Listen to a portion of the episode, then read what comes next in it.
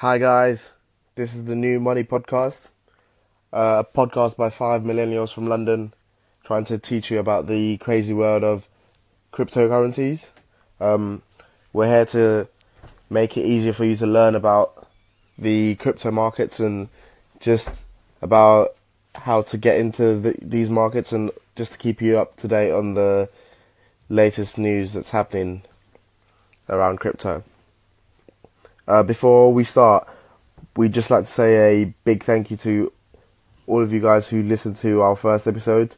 Um, it's amazing to see so many people have listened. We already have up to 700 plays on the first day, and it hasn't even been 24 hours yet. And it's just incredible because I didn't even think we'd get 250 plays. So just to get up to 700 plays alone, it's amazing. And We'd like to thank you so much for that.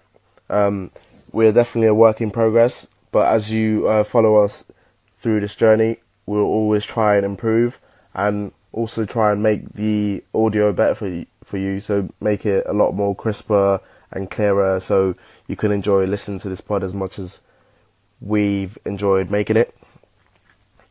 Before I start, I'd just like to make a few corrections from the first episode because, of course, um, we are not perfect.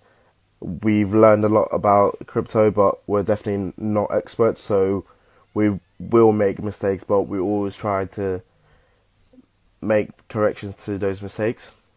Firstly, I've learned that uh, for Dash, privacy is definitely not its selling point. So I'd say Dash is as much a privacy coin as BTC is.